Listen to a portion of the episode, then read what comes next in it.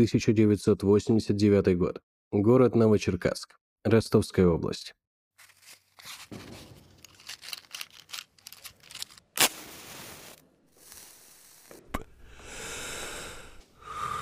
В кабинете за столом с одной стороны сидел капитан милиции, следователь Семенов. Изучал материалы уголовного дела в папке, а напротив него на табуретке девочка 13 лет в наручниках. На ней были старые потертые джинсы, которые, очевидно, варили в домашних условиях. Старая куртка. На шее у нее висела цепочка от сливного бачка. Ну что, Мухин, что мне с тобой делать? Опять из детдома сбежала? Зачем украла колбасу из гастронома? Жрать хотелось. А в тюрьму хочешь? Учти, посадим, оттуда не сбежишь. Ну что ты на меня так смотришь, Мухина? Прямо как на врага народа. Я так тебе пока по-людски отношусь, по-доброму. Ты пойми, я тебе от всего сердца помочь хочу.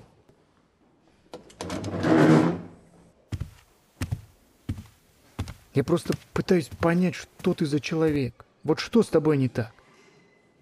Смотрю на тебя, с виду обычная девочка. А мне про тебя воспитатели такого нарассказывали, поверить не могу. Что ты якобы мысли читать можешь. Точно угадываешь, что человек думает. Вот ты мне по секрету скажи. Правда можешь? Ха, может и могу. А чё? Покажи, как ты это делаешь. Тебе на ладони погадать, что ли? А вот скажи, о чем я сейчас думаю? Пива холодного хочешь, с рыбой сушеной и черной икрой.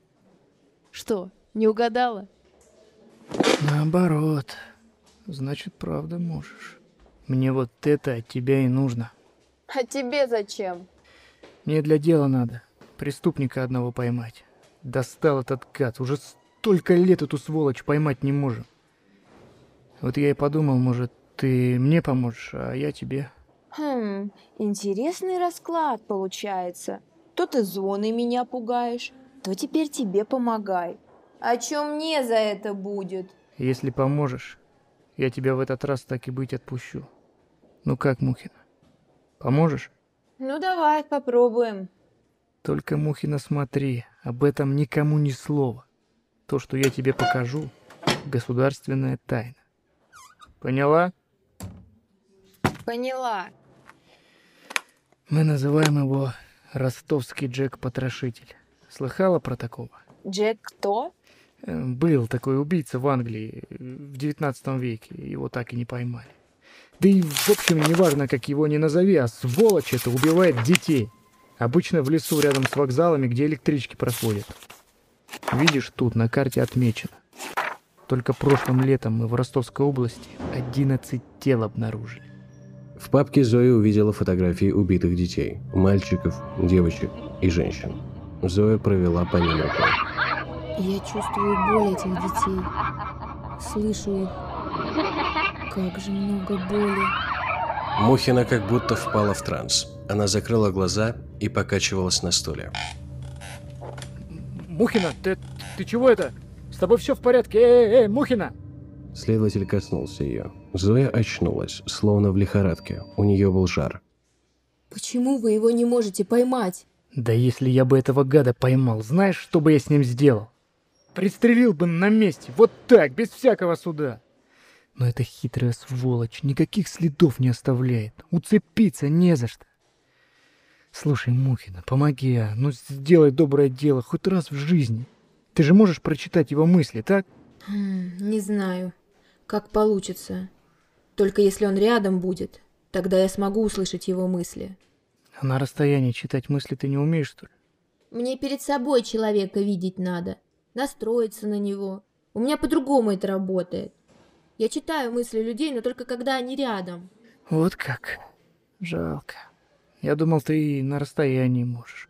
Ну извини, Семенов, не могу. Слушай, Мухина, а давай мы кое-куда съездим. На пару часиков. Ты там на людей посмотришь, настроишься, мысли их почитаешь. Может, и его мысли подхватишь. Мы его там сразу и накроем. Только смотри, Мухина, я тебя не первый год знаю. Если что выкинешь или попытаешься сбежать, сразу отправлю в колонию. Поможешь мне преступника этого поймать? И считай ты на свободе. Уговор? Так точно. Ростовская область. Станция Лесхоз. Через пару часов следователь Зоя шли к зданию вокзала. Здесь наши дежурят, ищут подозрительных типов, проверяют у них документы. Мимо этой станции проходят электрички как раз от тех мест, где мы тела обнаружили. Я точно уверен, он здесь часто останавливался, чтобы пересесть на другой поезд. Вдруг нам сегодня повезет, и этот гад как раз сюда приедет. Так что если уловишь мысли кого подозрительного, мне сразу скажи. И от меня ни на шаг. Поняла? Внимание! Поезд отправляется через пять минут. Мимо Зои ходили люди. Пенсионерка, опираясь на палочку, молодая парочка влюбленных студентов, растерянный солдат с рюкзаком на плече, женщина с младенцем в коляске. Но ее внимание привлек мужчина на скамейке, одинокий, читающий газету. Зоя обернулась к следователю и, дернув его за рукав, кивком указала на этого человека. Это он? Ты уверена? Слышала, что он думает? Он тут явно не поезда ждет. Кажется, что-то нехорошее затевает. Мысли у него путаются. Стой здесь, никуда не отходи. Следователь подошел к мужчине. Зоя осталась позади. Он достал из кармана удостоверение и показал его мужчине с газетой. Капитан Семенов, уголовный розыск. Гражданин, ваши документы. Мужчина, недоумевая, взглянув на следователя, опустил газету. Им оказался старик лет 60 с седой бородой. Он спокойно достал документы и передал их следователю. Гражданин Иванов, что вы здесь делаете? Эм, да вот, э, приехал грибочков пособирать. Сейчас ведь как раз сезон начался. У меня и рюкзак с собой. Хотите, покажу? Не нужно. Возьмите документы. Извините, товарищ, всего хорошего. Следователь обернулся, но Зои на месте уже не было. Он побежал к тому месту, где она стояла, и осмотрелся по сторонам, но Мухиной нигде не было. Ну, Мухина. Погоди у меня. Зоя изо всех сил бежала как можно дальше от станции в лес. Она оглянулась позади себя. Не преследует ли ее следователь? Вдруг ударилась обо что-то и упала на землю. Кто-то протянул ей руку. Зоя подняла голову. Перед ней под светом фонаря стоял дядька в кепке. Чуть старше сорока, в темном костюме, в больших очках с роговой оправой, при галстуке. Держал в одной руке коричневый портфель, набитый, надо полагать, деловыми бумагами. Зоя подала ему руку. Он помог ей подняться. Ой, не сильно ушиблась-то. Да не сильно. Дяденька, пожалуйста, если кто спросит, не говорите, что меня видели. Да я никому не скажу. Могу я тебе помочь? Ты куда идешь-то? Давай я тебя провожу, мне по пути. Они свернули в чащу леса. Станция скрылась из вида. Дядька шел за ней. Да ты меня не бойся. Я вон учителем работаю. Рядом тут живу. Если хочешь, можем ко мне зайти. Я тебя вареницем угощу яблочным. У меня жена делает, ух, вкуснотища. Хочешь варенье-то? Да тут за углом живу, вон дом-то. Давай я тебе баночку-то дам в дорогу. Да не, спасибо. Я варенье как-то не очень люблю. Я домой опаздываю, меня мама ждет. Может, чаю хочешь? Вижу, устала с дороги, устала. Пойдем, пойдем, я тут, вон, вон, тут за углом живу. Маме вареницы отнесешь. У нас этого добра полно, навалом. Нам ведь для детей ничего не жалко. Пойдем, пойдем. Они шли по слабо освещенной узкой тропинке. Кругом лес. Темно. А жвачку хочешь? А, у меня есть американская жвачка. На, держи, держи. Да спасибо, не надо. Я правда тороплюсь. Мама ругаться будет. Зоя заметила, как он открыл портфель и достал из него что-то. А что это у вас там в сумке? А, там, там грибы. Я собирал. Здесь места хорошие. Приятно погулять, подышать свежим осенним воздухом. И что, много насобирали? Да они же у вас там, похоже, в труху превратились. В следующий раз корзину берите. Он шел сутулясь, на ходу протирая запотевшие очки. Зоя взглянула на его ботинки и заметила, что подошвы были чистыми. Он почему-то подмигнул ей, словно намекая на какую-то тайну. На какое-то время он замолчал, лишь тяжело дышал, следуя за ней. Зоя заметила у него в руке натянутую веревку. Дяденька, а куда эта дорога ведет? Там дальше только лес. Не знаешь, куда идешь? Заблудилась? Давай, я тебе помогу. Зоя присмотрелась к нему, взглянула ему в глаза и попятилась назад. Его лицо покрылось потом, глаза стали стеклянными, челюсть отвисла. Он бросил портфель себе под ноги и достал из кармана наточенный кухонный нож для разделки мяса. Он медленно шел на нее, пряча что-то в руке за спиной. Зоя точно знала, что это нож. Я знаю, кто вы. Это вы убили этих детей. Э, каких детей? Вы их также в лес заманили. И дома у вас тут никакого нет. От станции далеко, и криков-то никто не услышит. Поэтому вы такие места и выбираете. И в сумке у вас не грибы вовсе, а нож и веревка. Он схватил ее за руку, приставил к горлу нож. Молчи, молчи, а то больно сделаю. Он оглянулся по сторонам. Зоя прочла его мысли. Она знала, что он хочет сделать. Смотри на меня! Смотри на меня! Брось нож!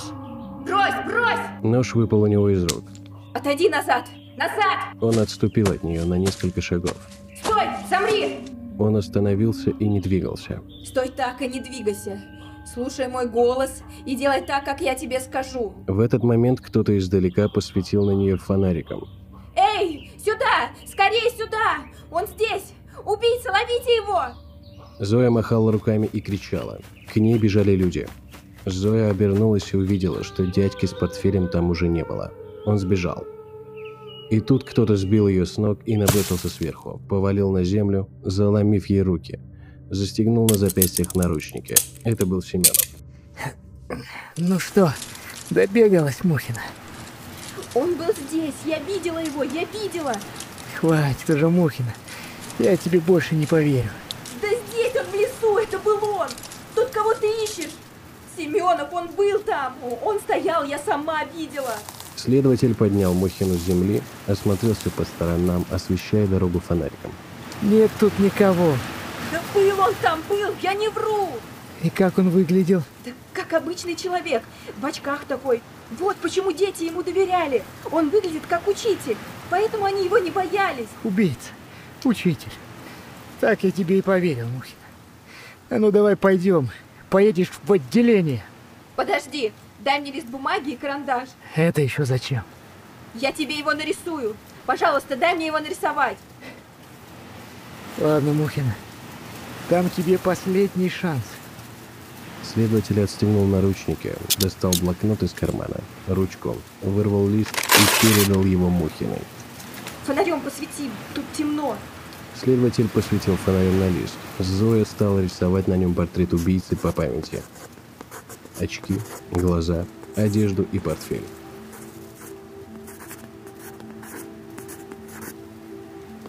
Ну что, узнаешь его?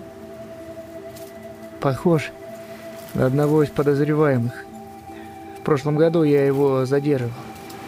И нашел у него в портфеле веревку и нож, так? А ты откуда знаешь? Мысли твои прочитала. А, ну да. Так и было.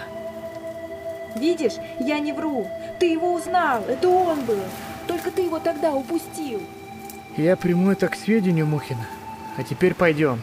И что теперь со мной будет? Ты меня отправишь в тюрьму? По закону я должен так поступить, но не хочу. С таким талантом, как у тебя, не место в тюрьме. Тогда лучше отпусти меня сразу, Семенов. А то в детдом я все равно не вернусь. А если ты меня туда отправишь, я все равно сбегу. У меня к тебе другое предложение. Ко мне на днях приходил один товарищ из КГБ. Спрашивал про таких детей, как ты, Таких, как я? одаренный. Могу ему позвонить, и если ты им подойдешь, тебя возьмут в спецшколу. Тогда, считай, повезло. И что я там делать буду в этой спецшколе? Откуда я знаю, Мухин? Учиться будешь. Какой у тебя выбор? Семенов, ты сам не знаешь, что это за место, а меня туда хочешь отправить. Там я хотя бы буду уверен, что за тобой присмотрят. И ты не окажешься в колонии для малолетних или не сгниешь в каком-нибудь подвале с наркоманами.